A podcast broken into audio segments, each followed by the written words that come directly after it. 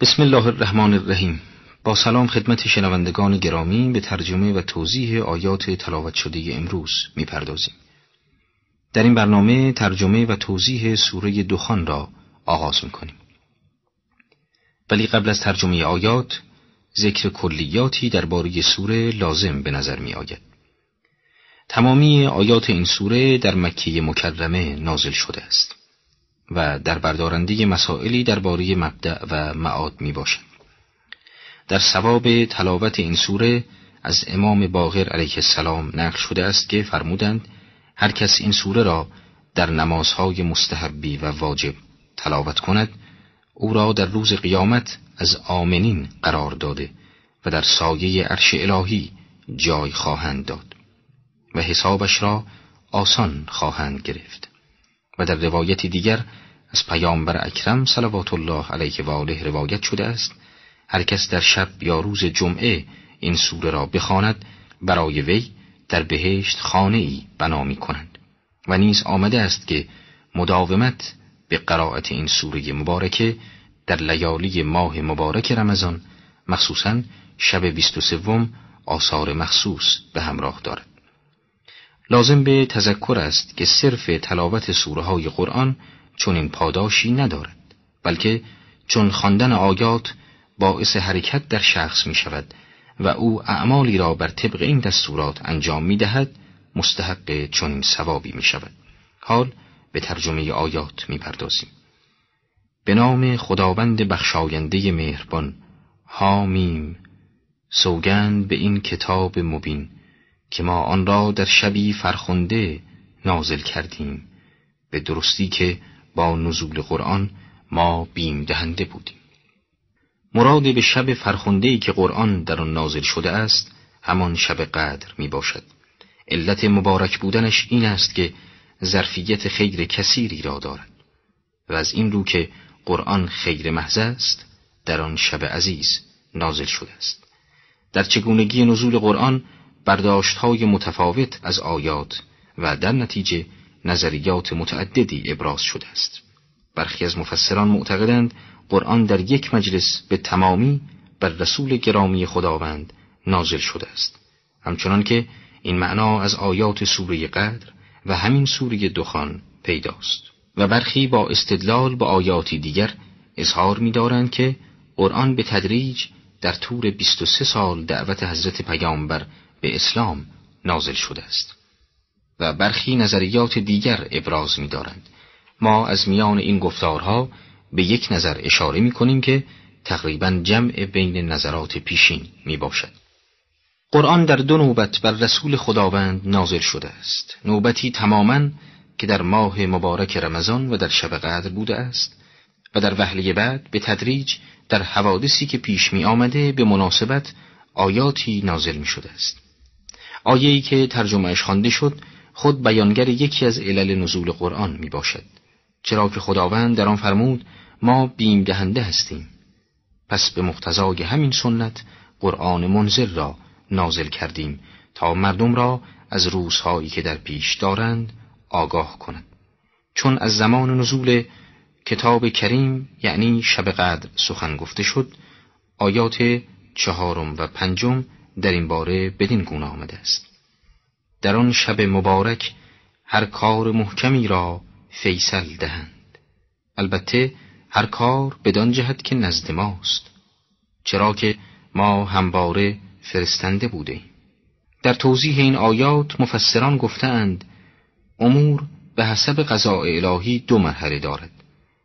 اول مرحله ابهام و دوم مرحله تفصیل با این بیان شب قدر زمانی است که امورات از مرحله ابهام به مرحله تفضیل نزول می کنند و از جمله این امور قرآن است که به مرحله تفصیل رسیده و در خور فهم بشر گردیده است.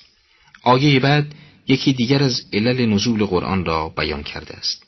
در پیش گفتیم یکی از علل انزال کتاب آسمانی انذار مردم و متنبه کردنشان نسبت به آنچه در پیش دارند می باشد. حال اضافه می کنیم که خود این متنبه کردن و بیم دادن ریشه دیگر دارد که در این آیه بیان شده است نازل کردن قرآن رحمتی بود از ناحیه پروردگارت چرا که او شنوای داناست رحمت واسعه الهی علت اساسی نزول قرآن و حتی ارسال پیامبران الهی است خداوند از درخواستهای درونی بشری آگاه است و فریاد کمک طلبی آنان را میشنود و برای پاسخ به درخواستهای فطری آدمی ارسال رسول و انزال کتب می کند. رحمت الهی به همین جا ختم نمی شود. خداوند رحمان به انسان عقل عطا فرموده است که به وسیله آن در خلقت عالم فکر کند و راه حق را از باطل تشخیص دهد و اگر مشکلی برایش پیش آید و با حضرتش در خلوات مطرح کند آن مشکل را حل می کند. در حدیث قدسی است که خداوند به حضرت داوود علیه السلام وحی فرستاد که ای داوود هر یک از بندگان من چنانچه اطاعتم کنند حاجاتشان را در حین طاعت قبل از بیان آن برآورده خواهم کرد. آیا این حدیث خود در نشان دادن مهربانی او به بندگانش ما را کفایت نمی کند او به قدری بندگانش را دوست دارد که وقتی تهدید می کند به محرومیت از حلاوت مناجاتش وعید می دهد و وقتی در قرآن از عذاب اهل آتش سخن به میان می آورد می فرماید که آنها را در روز قیامت از محجوبین قرار خواهم داد. بله خدای ما آفریننده آسمان ها و زمین و خالقی بی همتا و قدرتمند است. ولی در عین قدرت مهربان و رعوف نسبت به بندگان مؤمنش می باشد. آیات هفتم و هشتم معبود حقیقی را تنها خداوند تبارک و تعالی می داند. لازم به ذکر است که در زمان پیامبر هر قوم قبیله ای معبودی خاص برای خود داشتند. و آنها را به عنوان شفیع نزد پروردگار جهانیان قرار می‌دادند و در واقع خالقیت را از معبودیت جدا می‌دانستند آیه بعد برای اینکه این توهم را از اذهان بزداید و بگوید که پروردگار محمد صلی الله علیه و آله و سلم همان خالق آسمان ها و زمین است میفرماید پروردگار تو پروردگار آسمان ها و زمین و موجودات بین آن دو است. اگر اهل یقین باشید. جز او معبودی نیست اوست که زنده می کند و می میراند پروردگار شما و پروردگار پدران پیشین شماست. پس ربوبیت یعنی ملک و تدبیر از آن خداست و معبودیت چون از لوازم ربوبیت است مستحق خداوند عالمیان می باشد و چون زنده کردن و میراندن از شعون تدبیرند پس مختص خداوند است. در آیه نهم آمده است ولی مشتکین در شک و تردید خیش سرخوشند. این افراد به خود مشغولند و به زواهر دنیا فریفته شدند. آیات بعد برای اینکه شاید چنین افرادی متنبه گردند ابتدا یکی از علائم قیامت را طرح کرده. سپس داستان حضرت موسی علیه السلام با فرعون و سرنوشت آنان را نقل می کند. در آیه دهم میفرماید پس ای پیامبر چشم براه باش که آسمان دودی نمایان بیاورد. دودی که مردم را در بر گیرد و این عذاب دردناکی است. مفسرین در این که این اتفاق در چه زمانی روی خواهد داد و یا اصلا منظور از این آیه چیست نظرات مختلفی ابراز داشتند که ما به یکی از این نظریه ها اکتفا می‌کنیم. قومی قدس سره میفرماید این واقعه در هنگام رجعت اتفاق خواهد افتاد. در چنین روزی مردم ناله سر می‌دهند و به درگاه الهی تضرع نموده درخواست عفو می‌کنند. زبان حال اینان را قرآن چنین نقل می‌کند. پروردگارا این عذاب را از ما بردار که ایمان خواهیم آورد. این عده وقتی مشکلات و حوادث با آنان روی می آورد همیشه چنین فریادی سر می دهند ولی بعد از رفع بلا دوباره راه تقیان و سرکشی را برمیگزینند. آیات سیزدهم و چهاردهم در ادامه آیه قبل میفرماید کجا می توانند متذکر شوند با اینکه رسولی بیانگر برایشان آمد و متذکر نشدند بلکه از وی روی برتافتند گفتند دیوانه است که دیگران درسش دادند. ولی با این همه که اینان در آزمون خیش چندین بار مهر مردودی بر پیشانیشان زده شد بار دیگر در آزمایش قرار می‌گیرند. خداوند در برابر فریاد رسی اینان میفرماید ما مقدار کمی از عذاب را از شما برمیداریم ولی شما باز به آتش قیامت برخواهید گشت. و در تأکید آیه قبل و با لحنی تهدیدآمیز اضافه می کند روزی که آنان را به عذابی سخت بگیریم که ما انتقام گیریم. خب در آیات پیشین شمی از اوصاف و حالات مشتکان در برابر عذاب سخت الهی بیان شد. در این آیات ابتدا داستان حضرت موسی نقل می شود در وهله اول علت ذکر این داستان این است که به مردم بفهماند اگر از دین الهی روی برتافتید دچار عذاب خداوند خواهید شد. در آیه آمده است ما قبل از این قوم فرعونیان را آزمودیم که رسولی گرامی به سویشان آمد. او می گفت این بندگان خدا را به من بسپارید که من فرستاده ای امینم. یکی از رسالتهای حضرت موسی علیه السلام رهانیدن قوم بنی اسرائیل از چنگ دشخیمان فرعونی بود در آن روزگار فرعونیان مردم این قوم را کشته و از زنان و کودکانشان به عناوین مختلف بهره می گرفتند. حضرت در این آیه به همین رسالتش اشاره فرمود و نیز اضافه کرد که من در ادعای رسالتم دروغگو نیستم هرچند فرعونیان او را به سحر و ساهری متهم کنند. و در ادامه رهنمودهایش می‌فرماید در برابر خداوند گردن کشی نکنی که من با دلیل روشنی نزد شما آمدم. البته ما می‌دانیم که قوم فرعون در برابر معجزات و برهانهای حضرت موسی علیه السلام مثل سایر تاغوتها منطقی جز زور را به کار نبردند. و لذا حضرت به خاطر مرعوب ساختن آنها و نشان دادن اتکاع خیش به خداوند می‌فرماید من به پروردگارم و پروردگار شما پناه می‌برم از اینکه مرا سنگسار کنید موسی با اطمینان به وعده الهی که قول حفظ وی و برادرش را داده بود آخرین حرفش را مطرح می سازد. قبل از ترجمه آیات بد نیست بگوییم این آیه احتمالاً پیشنهاد جدا شدن بنی اسرائیل از فرعونیان را می دهد تا عذابی که حضرت از آمدنش مطلع است تنها شامل فرعونیان شود. لذا می فرماید و اگر به من ایمان نمی آورید پس از من کنارگیری کنید. چون قوم از وی روی برتافتند و راه کفر در پیش گرفتند حضرت موسی به درگاه الهی چنین عرض کرد. خدای خود را خواند که اینان گروهی گناهکارند. خدای موسی علیه السلام در جواب بندش چنین فرمان داد. پس بندگان مرا شبانه حرکت ده و شما تعقیب می شوید حضرت چون وحی را دریافت کرد قومش را با خبر ساخته و شبانه راه بیابان در پیش گرفتند. در راه به دریایی رسیدند. ولی دستور عبور به موسی چنین داده شده بود که دریا را آرام واگذار که لشکر فرعون باید غرق شوند. و به این شکل دفتر عمر فرعونیان بسته شد و این سنت الهی است.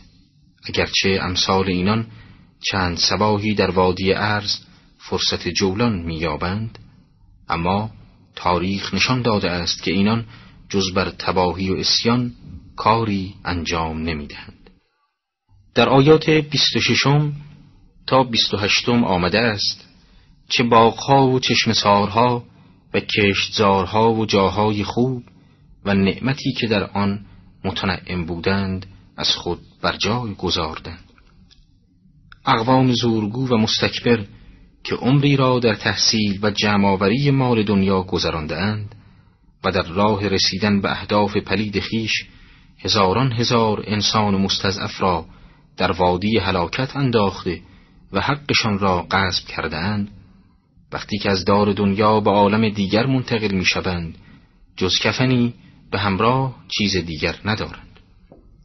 وا اسفا از قفلت آدمی که هر روز دهها صحنه عبرتانگیز می بیند و هر روز با آیات الهی برخورد می کند ولی باز فریب دنیای خوشخط و خال را می خورد فرعونیان رفته و می روند و هرچه جمع کرده اند به کسان دیگر به ارث می گذارند چنان که قرآن میفرماید آری این گونه بود و همه آن دارایی ها را به قومی دیگر به ارث نهادیم فرعونیان می‌روند و در رفتنشان مرسیهی بر پا نمی گردد چرا که ظالمان غمخواری ندارند. اما مؤمنان بعد از ترک دنیا نه تنها دیگران در فراغشان زاری می کنند بلکه موجودات زیشعور نیز عکس عمل از خود نشان می‌دهند.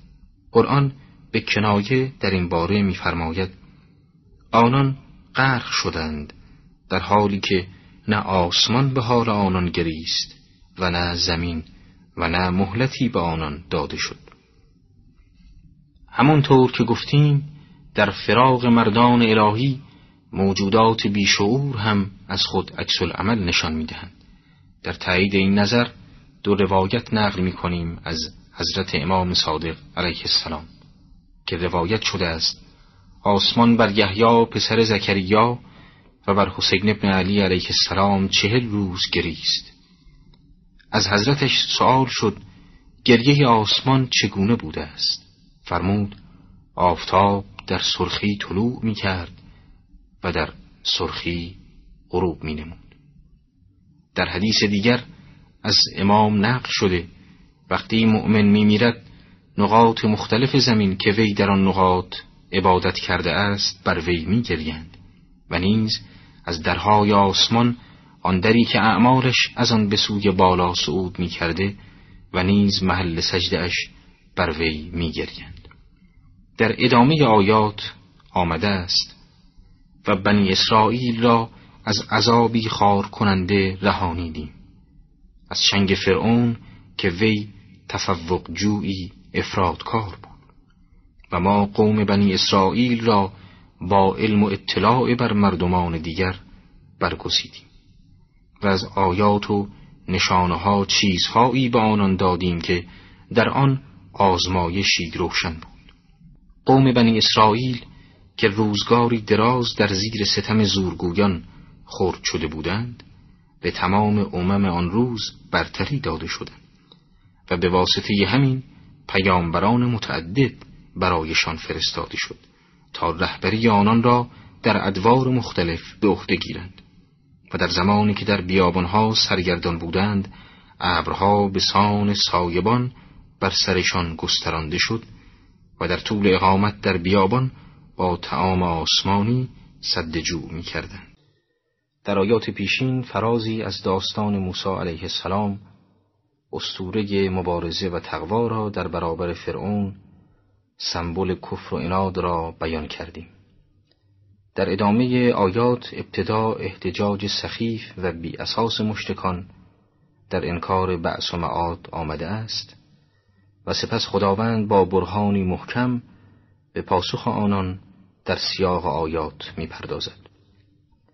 در آیات سی و پنجم تا سی و هفتم آمده است این مشرکان خواهند گفت مرگی بجز همین مرگ اول نداریم و ما زنده شدنی نیستیم. اگر شما راست می‌گویید پدران گذشته ما را زنده کنید. بنا به تصریح تفسیر گرانقدر المیزان منظور از مشرکان در این آیات قبیله قریش و سایر اعراب مشرک بودند. این اقوام معتقد به زندگی پس از مرگ نبودند. و منظور از مرگ اول که در آیه ذکر شد نیز همین است. در تفسیر المیزان اضافه می کند که گفتار مشتکان بعد از شنیدن یکی از آیات قرآن بود. این آیه که در سوره مؤمن قرار دارد از قول مشتکان که در عذاب الهی گرفتارند نقل می کند که خداوندا تو دو بار ما را زنده کردی و دو بار ما را میراندی. و ما به این مطالب اعتراف داریم. چون مشرکان این آیه را شنیدند اعتراض کردند و گفتند ما فقط به مرگ بعد از زندگی دنیوی معتقدیم و نه به مرگی دیگر پس از زندگی برزخی. چون صدای این اعتراض بلند شد آیه بعد با لحن تهدیدآمیز به کفار هشدار داد که اگر راه کفرآمیزتان را در پیش بگیرید و ادامه دهید سرنوشتی بد در انتظار دارید. در آیه آمده است آیا مشتکان بهتر بودند یا قوم تبع و کسانی که قبل از آنان بودند؟ ما همه را هلاک کردیم چون مردمی مجرم بودند. قوم تبع در یمن ساکن بودند و تبع نام یکی از پادشاهان همیر است. از احادیث ما چنین برمی آید که شخص تبع جزء هلاک شوندگان نبوده است. حدیثی را از امام صادق علیه السلام در این باره نقل می کنیم که حاوی نکات تاریخی دیگری نیز هست. ایشان فرمودند تبع به دو قبیله اوس و خزرج که از لشکریان وی بودند و برای جنگ با یهود با وی به مدینه آمده بودند دستور داد تا در مدینه بمانند تا ظهور پیامبر خاتم را درک کنند. چرا که از یهودیان شنیده بود که مدینه سرزمین و محل هجرت آخرین پیامبر خداست و حتی آنان ادعا کرده بودند به همین علت در آنجا ساکن می باشند و آمده اند تا ظهور حضرتش را درک کنند. پس به دلشگر خیش دستور اقامت داد و گفت اگر پیامبر ظهور کرد با او خروج کنید و اگر من هم بودم با وی همراه خواهم شد و خروج خواهم کرد. و از پیامبر گرامی اسلام نقل شده است که تبع مسلمان از دنیا رفت. لازم به ذکر است که بالاخره این دو قبیله اوس و خزرج با حضرت پیامبر در نزدیکی مکه پیمان بستند و حضرت را به مدینه دعوت کردند و با وی همراه شدند و در راه خدا و آرمانهای تعالی بخش اسلام نبرد کردند و خود را سرفراز نمودند. در ادامه آیات آمده است ما آسمانها و زمین و آنچه در میان این دوست به بازی چه خلق نکردیم. آنها را جز به حق نیافریده ایم ولی بیشتر مردم نمی‌دانند. به یقین بدانند که روز فصل وعدگاه همه آنهاست. روز قیامت روز فصل و جدایی است ولی جدایی چه چیزی؟ جدایی حق و باطل مؤمن و کافر محق و مبتل متقی و مجرم همه در آن روز جمعند ولی جدای از هم در دو صف با همان فاصله که در دنیا خودشان با انتخاب راه ایجاد کردند. روز قیامت روزی است که همه به فکر خود هستند پدر از فرزندش و همسران از هم هیچ سراغی نمی‌گیرند. ثروت و هر چیزی که در دنیا برای خودش اعتباری داشت در آنجا مهر بی اعتباری می‌خورد. لذا قرآن در این باره میفرماید روز قیامت روزی است که هیچ دوستی برای دوست خود کاری نسازد و یاری هم نمی مگر کسی که خدایش رحم کند که او عزیز و رحیم است. ادهی از خواصند که با اجازه الهی گروهی از مردم را از این عذاب هولناک نجات می‌دهند. این گروه ائمه اطهار علیهم السلام می باشند که شفیعان آن روزند. در کافی نقل شده که امام صادق علیه السلام فرمودند آیه چهل و دوم سوره دخان در رابطه با ماست. این آیه یکی از آیات مربوط به شفاعت است که خود به بحثی مستقل نیاز دارد روز قیامت بعد از حسابرسی هر گروه به طرف آنچه با دست خیش فراهم کرده حرکت را آغاز می کند. در آیات بعد ما شاهد حالتهای دوزخیان و تعام اینان در آنجا می باشیم. به درستی که درخت زقوم تعام گنهکاران است این درخت چون مثل گداخته در شکم می جوشد آن هم به سان جوشش آب جوشان. جهنمیان چون وارد دوزخ شوند غذای آنان درختی است به نام زقوم. به نقل روایات این درخت از ته جهنم بیرون می آید و شاخههایش به قدری بلند می شود که به تمام طبقات می رسد و چون از آتش می روید در آتش نمی سوزد میوه آن مثل سرنیزه تیز می باشد. و چون دوزخیان وارد شوند و از این میوه ها بخورند تشنگی بسیار بر آنان روی می آورد. در چنین حال ندایی شنیده می شود که به ملائکه چنین امر می کند. بگیرید آن گنهکاران را به میان دوزخ بکشید و سپس از عذاب آب جوشان روی سرش بریزید. در ادامه آیات آمده است بچش این عذاب را که تو عزیز و ارجمندی. این عذابی است که در باره آن شک داشتید. قرآن داستان دوزخیان را به همین جا به پایان برده به قصه بهشتیان و نعم آنان در آن سرا پرداخته و می‌فرماید مردم با تقوا در جایگاهی آرامند. در بهشت ها و چشم سارها. دیبا و استبرق می پوشند و روبروی هم می نشینند آنان در باغها در کمال آسایش زندگی می کنند و یکی از سرگرمی هایشان مجالسی است که با هم دارند. روبروی هم نشسته و سخنها را رد و بدل می کنند لازم به ذکر است که استبرق نوعی جامع است که از حریر زخیم تهیه می کنند. در آیات پنجاه و سوم و پنجاه و چهارم آمده است حال اهل بهشت بدین سان است و سفید پوشان سیاه چشم را جفت اینان کنیم هر میوه ای که بخواهند با کمال ایمنی طلب می کنند آیه بعد ادامه می دهد و مرگی جز مردن اولشان نچشند و خدا از عذاب جهنم محفوظشان داشته است. ای پیامبر این فضلی است از جانب پروردگارت و رستگاری بزرگ نیز همین است. و به راستی چه فضل و برتری از این بهتر؟ در جوار حق متنعم به نعمی که حضرت حق جل شعنه برای محبین خیش برگزیده است. توبا لهم فتوبا. آیه بعد که نتیجه است از آیات قبل می‌فرماید ما قرآن را به زبان تو روانش ساختیم تا شاید متذکر شوند. منظور این است که آیات به زبان عربی نازل شد تا اقوام عرب اینها را شنیده و مطالب را بهتر متوجه شوند و هیچ ای در این زمینه نداشته باشند.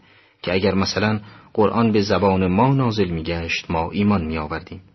البته این آگه اشارهی به تعصب اقوام عرب جاهلی است که خداوند با نزول قرآن به زبان عربی خواسته است بهانه های احتمالی را نیز از میان بردارد و بالاخره در آخرین آیه این سوره شریفه خطاب به پیامبر می‌فرماید پس منتظر باش که ایشان نیز منتظرند بله منتظر عذاب الهی باش که بر کفار به زودی نازل خواهد گشت و ایشان نیز به خاطر اعمال زشتشان باید منتظر چنین روزی باشند.